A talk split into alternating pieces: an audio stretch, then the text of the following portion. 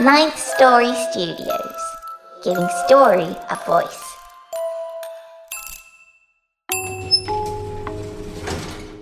Welcome to the lift. Get ready to take a ride.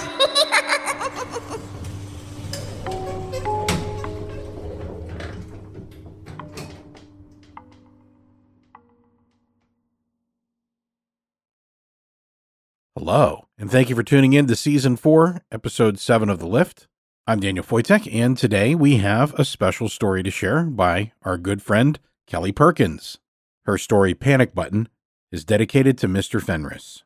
Today's story is about anxiety, and as someone who struggles with anxiety and the accompanying anger constantly, I think this is a beautiful story that truly captures what it's like to struggle against that monster sometimes knowing that you're not alone in that struggle can help you find your way in the dark. I hope those of you that struggle with your own anxiety will find this story as meaningful as I did. Our story is told powerfully by Cynthia Lohman, with an accompanying custom score by Nico Vitese of We Talk of Dreams. And now, let's go for a ride.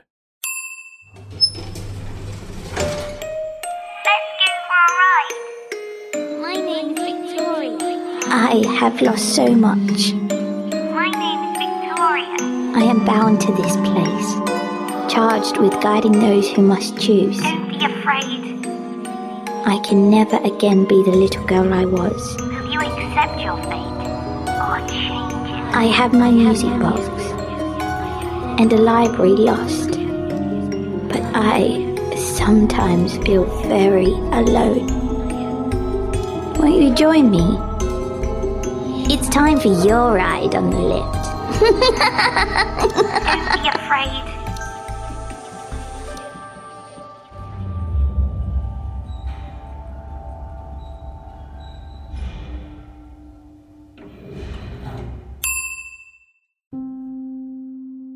Unplugged, put away, food fed, water distributed, poop scooped. I run through the checklist with well rehearsed order, as it should be on the third go this morning, a ritual performed every morning. If only I could check it off with the same confidence with which I say the words, once and only once before heading out the door, which I will lock, testing the knob once, twice, pulling and pushing to ensure security, and then, inevitably, unlock when I realize I didn't account for the location of Lucifer before I walked outside. He could have slipped past while my back was turned. My mind was elsewhere. It's happened before. Scenarios of what could become of him in the eight hours or so I'm gone play through my mind, each one worse than the last, until I turn around and go back inside. Lucy? I call, and like the shadow he resembles, he slips from the corner by the kitchen window with an amiable trill.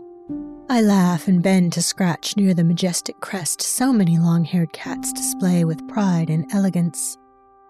I'm gonna have some splaining to do if I'm late. And with that, I bounce back to my feet. Unplugged. I point to the flat iron, probably cool where it sits on the counter beside the bathroom sink. Put away, I say, spinning to the cabinet where the peanut butter I used for my breakfast sandwich now sits. Or does it? I check. It's there, and the lid is secure. Fed. I continue, Lucifer peering up at me quizzically, wondering why in the world I would be pointing with such conviction at his food dish. Perhaps he would like it filled more than halfway, but that's plenty. Admittedly, too much, but I'm moving on. And watered. If you'd gotten up at 6 instead of 6:30. A familiar voice jeers from deep inside the recesses of my consciousness, where I prefer it would stay, frankly. You wouldn't be racing to get to work on time if you'd taken a little less time fighting with your eyeliner. Who are you trying to impress anyway?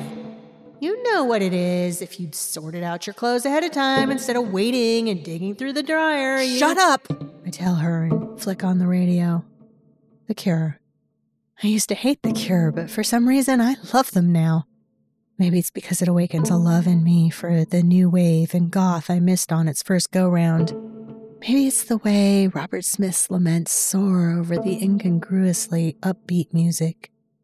But hell, I'd take advertisements. Obnoxious ones. Anything to drown her out. That bitch that lives in my head who sounds just like me, only meaner. I oh. arrive a minute shy of tardy. Nothing a couple misscans of my time card can't fix. You know, just enough to make me officially tardy. Told you, the voice says. It slithers up from unfathomable depths, and it's all I can do to not grant it purchase, where it sits on the seat of my consciousness. But perch it does, spreading its black wings. A void is soon to swallow me back to the darkness from whence it crawled. I'm the first to arrive, ahead of my superiors, even.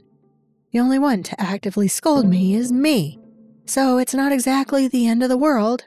But it's a black mark, the voice inside me reminds me. Yet another one to your not exactly sterling reputation. If only I could say I prepare my cart with the same precision and care with which I try to leave my house each day. But everything is just kind of haphazardly slung together, some items sure to be found missing when I go to use them. If you weren't so lazy. It starts again. So complacent. Do you even care? Like that time in 2009? Nope. I say aloud, shaking my head. Nope, nope, nope. Not gonna do this today. Nope. I slosh water into my mop bucket and then it's time for the long trek beneath sagging pipes, past the giant tanks situated under the indoor pool. I don't know what they do exactly, but they're imposing. More imposing yet are the steel doors of the freight elevator. The lips, if you will, guarding the metal mesh teeth that prove the final barrier to its bright green maw, into which I push my cart. I used to be afraid of the big elevator a piece of rusty, outdated machinery. Unchanged, I'm sure, from the time the hotel was built 30 odd years ago. But I've memorized each characteristic groan like the tune of a familiar jingle, a song, accompanied by well choreographed creaks and jerks.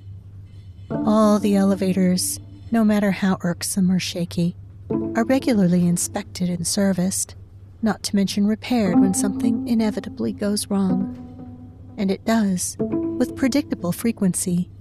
But the only real problem I've ever had with the elevator was the time those pesky outer doors didn't quite close fast, much to maintenance's amusement when I radioed for help from between floors. The doors properly secured, the elevator resumed its ascent, Jim standing outside with his cheery Santa Claus smile when I opened the topside doors. Yeah, that's right. The mesh ones act more as mere fencing between the occupants it ferries and the shaft through which it travels. This means you get to watch the dusty concrete walls the entire way, marveling at the occasional oddly placed graffiti drawn in fading Sharpie. Fun. Right on cue, the elevator jerks to a halt, and, as per routine, I heave the doors open. The mesh ones don't prove a problem, but the topside doors, identical in every other way to the ones in the basement, feel much heavier, requiring me to put all my meager weight on the bottom half in order to get it to budge an inch. Nothing about what I see beyond is routine, however. Gone is the breezeway between the kitchen, exit, and the hotel proper. In its place are the opulent appointments of what I imagine a turn of the century hotel looks like. Maybe an apartment building, maybe in England somewhere. Judging by what little I know of Victorian furniture and lighting, I hesitate to assign an era to the anachronistic decor. I'm not a historian, I'm a housekeeper. All I know is it is definitely older than the hotel I work in. Much older and not in that kitschy, nostalgic way some places are aged. It has an elegance many modern places lack. A dusty yet rosy scent that pulls at my curiosity, the way the scent of antifreeze draws hapless pets to imbibe its poison. No matter how ill advised, all those adventure stories of my favorite childhood movies implore me to step beyond the threshold and stand fully in this otherworldly lobby, to touch the dusty furniture, to absorb its eerie silence. Except that it's not silent, not totally. There's the ominous jingle of a music box, and to my horror, it grows louder, closer. And I know I need to turn around, but when I do, I realize my cart is gone. My elevator is gone. And in its place stand the ornate closed doors of one more appropriate to my surroundings. The ghostly laughter of a child rings in my ears, and my palms immediately begin to sweat. My heart batters my rib cage, my lungs fill with icy shards of fear, and my head swims with just the teeniest bit of vertigo. Well, if anything was going to send me spiraling into a panic attack, the apparition of a little girl in an old fashioned purple dress at least makes it warranted. Her eyes are so green, I'm positive they glow with the same ethereal magic that emanates from the music box she holds daintily in her tiny white hands. The blonde ringlets gathered on either side of her head, bouncing as she walks toward me. No, no, no, no, no, no, no, no, no, no, no, no, no.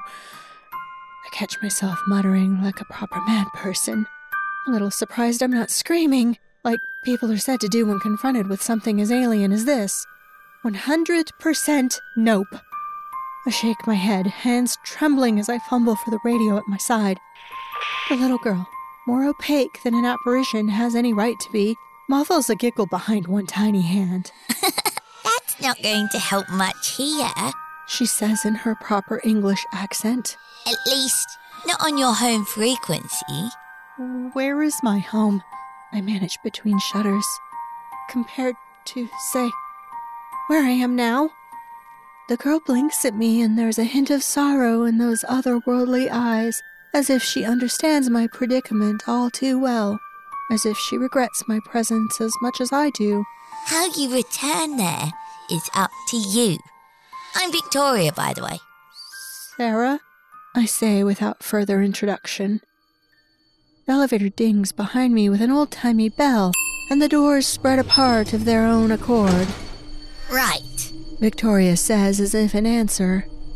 She walks past me and into the waiting lift. Going up. She calls cheerfully, muffling another giggle. Okay. I hesitate, but figure there's little use in refusing. Clearly, I'm meant to take this ride, even if. Don't know why I'm so scared. I shrug beside her as the doors closes in the musty old box. Obviously, this is a dream. Ow! What'd you do that for? Victoria looks at me with those haunted green eyes and says, Still think it's a dream? She smiles in that shit eating way brats smile when they're testing your limits, but I'm in no position to reach mine. I shrug off the sass even as my blood boils under my skin and rage rises in me, like it does any time the illusion of control is wrested from my hands, when it feels like all my carefully laid plans are made only to crumble like sand through my fingers. She reaches past me and punches the button for the sixth floor, resigning her gaze forward. Your anxiety is not unfounded here. She says, Here, you will have to make a choice. What kind of choice? I cut her off before she can say more. It's no fun if we ruin the surprise. What kind of surprise? I hesitate in her silence. The place you're taking me.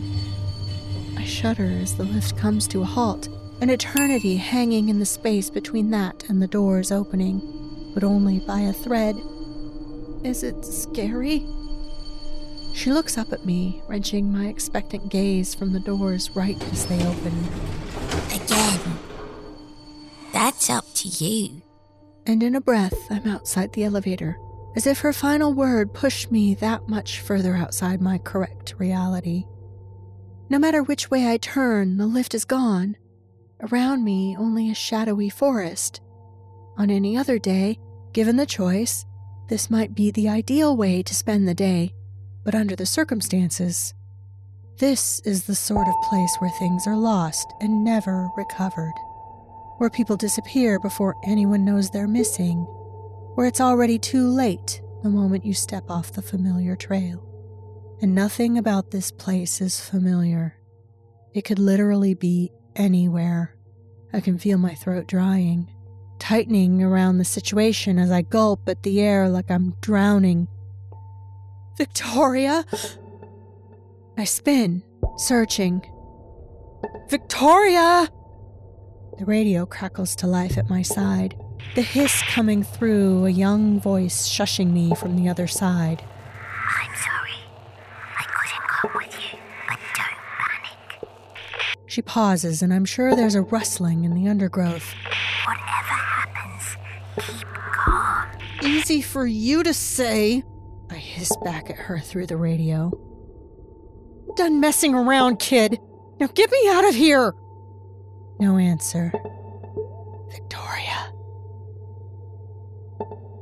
It's no use, and I know that, but I whisper shout her name one more useless time before resigning the radio back to my side, leaving it to sag impotently in the pocket of my smock. Fight or flight kicks me hard in the gut. The decision for flight delayed while my sick curiosity holds me in place long enough to catch an eyeful of the emerging creature. Out stalks something out of both a Dark Souls game and a Jim Henson movie. A sickly birdman with its undisguised Skeksis like body and sunken gray griffin's head. My terror is unrestrained now, and I almost don't realize I'm screaming until I recognize it's screaming back at me. It becomes almost comical, each shriek punctuated by one mirrored back between us. I'm sure Victoria is just having fun with me, albeit in a cruel way, when its coal black eyes lock with mine and the meager crest of feathers around its horrid face and throat ruffle, its scant muscles tensing as though poised to attack. Instinct snaps the thread from which it hangs, and my body springs into action, my legs pumping much faster than I ever thought was possible. But not fast enough. The thing a hair's breadth behind me, clawing and snapping. I trip on a root and am suddenly splayed forward, my screams lodged in my throat as the creature looms over me. There's a low rumble in its throat as I roll to see it glower at me, and then suddenly it stops. Its black eyes roll white, and it rasps. You can't go to work like that. Look at you. And you just did laundry? I can feel a cartoonish change in my expression, my brow furrow, and my mouth purse quizzically as I prop myself on my elbows. Wait, what? Its face remains a mask of anger and malice, a demonic visage carved like that of a gargoyle, only much more menacing. Yet it doesn't dare come closer, but just paces like a caged animal, the embodiment of my anxiety. And then it dawns on me it is my anxiety, and all my wretched self loathing wrapped in one ugly package. I get to my feet and it backs up a step. Chuckling, I reach for the radio. Victoria, I figured it out, I announce into the mouthpiece, a smile clear in my voice. Not so much as static in reply. Victoria? And just like that, the creature produces its shrillest scream yet. Adrenaline surges through me, a lightning bolt of fright. My searing leg muscles forced into action once more. All it takes is one mistake to throw everything topsy turvy. This I know all too well. One misstep, a moment's distraction, one peek over my shoulder, the tiniest sigh of relief when it appears I'm safe, and then, ugh, I crash into something hard, but with some give, something fleshy. I hit the ground with a second jarring ugh, jarred that much more by the much larger, darker entity blocking my path. A looming mass of blackness, the absence of light, whose shadow threatens to consume me as it stretches up my legs and my body. It doesn't have to say anything. It has a direct line to my own darkness. I can feel it slithering around in me again. Had it lips, it would smile evilly as it climbs again to the forefront of my consciousness, calling out to the hordes of those creatures who seem to inhabit this place. In a moment, I'm surrounded and sinking, both into myself and the wretched, marshy earth. Is there even any use in screaming? In calling Victoria's name? She's. Answers a deep voice from somewhere in the amorphous cloud still looming. It's surprisingly gentle, almost soothing as it enfolds me into its embrace, wrapping me as if in a blanket. This is your punishment. It says, and I feel claws cradling the back of my head. You deserve this. The other creatures are still huddled around. I know this, although I can't see them. It's more like I can feel them, even as I sink further and further into the abyss. It would be easy to let this end here, to give up and just let it swallow me up. But there's static coming from the pocket of my smock. It isn't until I reach for the radio that I realize how far I've sunk. How far I'd have to climb until someone reached me. You're just going to give up I can hear her disappointment, despite the bad signal and the mud. without a fight. Out of my resignation squeezes a sob, the kind that caves your chest in and clouds your vision with fat tears. I don't know what to do. I say to no one. I can't reach the button. Something. She answers anyway. Anything. Decide your fate, Sarah. That's what you came here to do. You can't let others decide for you. Not even your demons. I look up into the hollow eyes belonging to my blanket of doom and am racked by powerlessness. I I can't. I cry, tears hot down my cheeks. I can't. Yes. She insists, and hers is the only voice I hear, the only sound for miles. You can. I get the impression Victoria isn't wrong often. If I'm gonna go down, it better be swinging.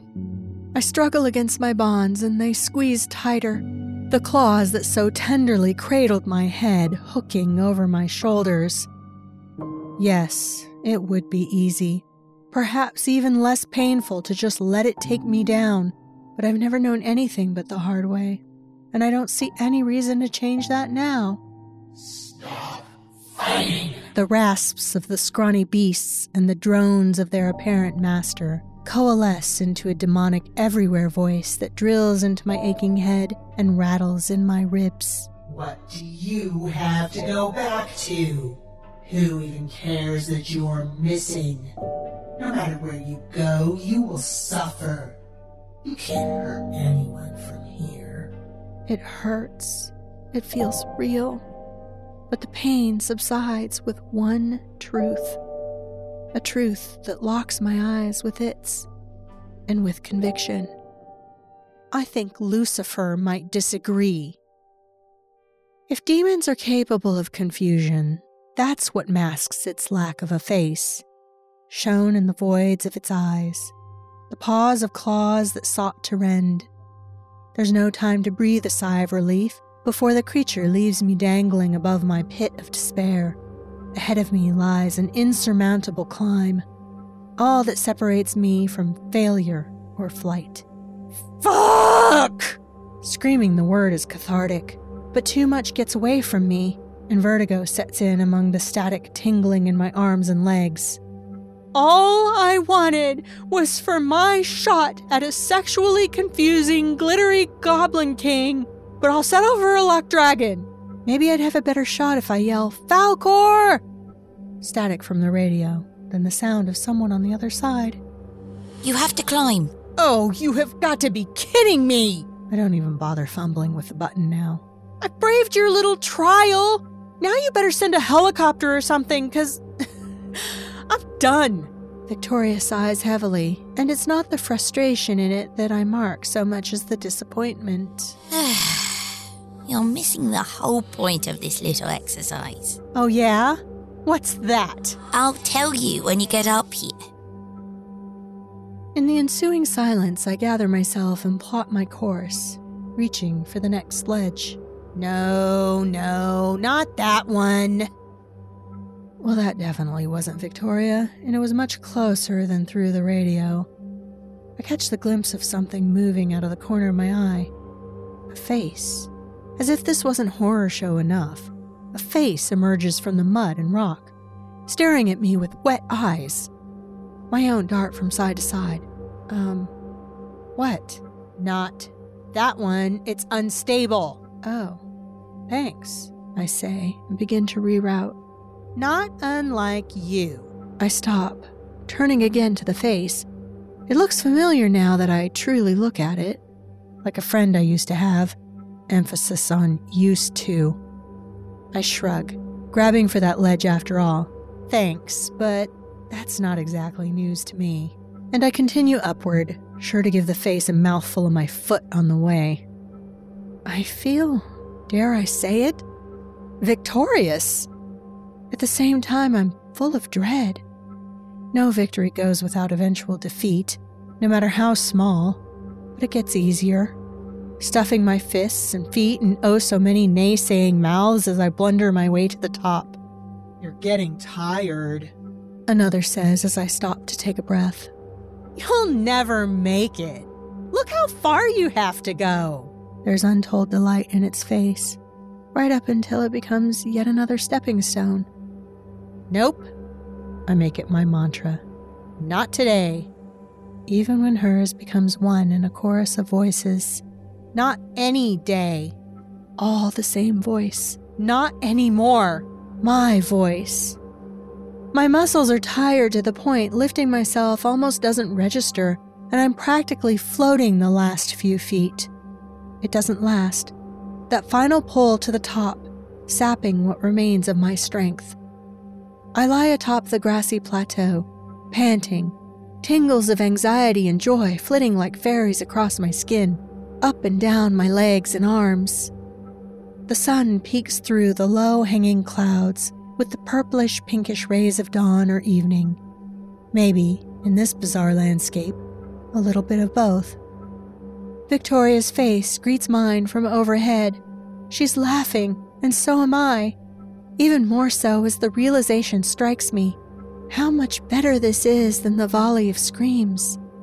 Even in my upside down perspective, I can see the lift standing freely behind her like her own extra dimensional TARDIS. Time to go home. Victoria chimes in time with the apparatus behind her. And just when we were starting to have fun, I grunt, getting back to my feet. The door is open and she ushers me inside. Even now, it's awkward, as most non solo elevator rides tend to be. You've done what you came to do. So much for small talk. Okay, I'm ready for the moral to my story. And I'd tell you, but it's not over yet. Oh, I feel the elevator slow, giving her time to make her point. You're still writing it. Everyone would like to shed the past like an old coat. But history informs the future. Still, you don't have to give license to your worst critics, especially when it's you who puts the words in their mouths. But I'm still going to hear their voices, so to speak. Victoria nods. You're still going to struggle, but you don't need anyone to rescue you. You'll be just fine on your own. You're right. Thank you. But what happens to you now? Victoria's ghost of a smile fades, and something secreted behind the veneer of perfectly polished Mary Janes and blonde pigtails is revealed. You're stuck here, aren't you? I find myself kneeling to her level, helping jerks like me who don't know what they have. Could be worse. We could have gone to the basement. The door dings open on my original elevator, where my cart still sits unchanged, although I couldn't feel more different.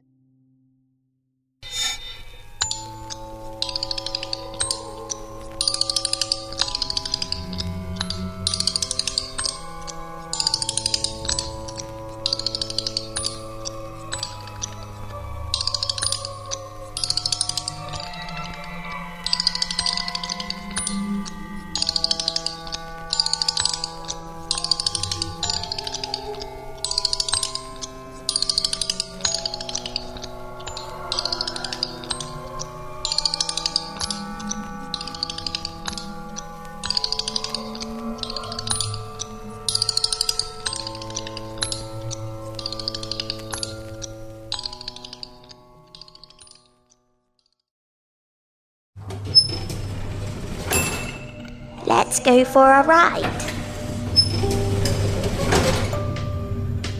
There are many stories here.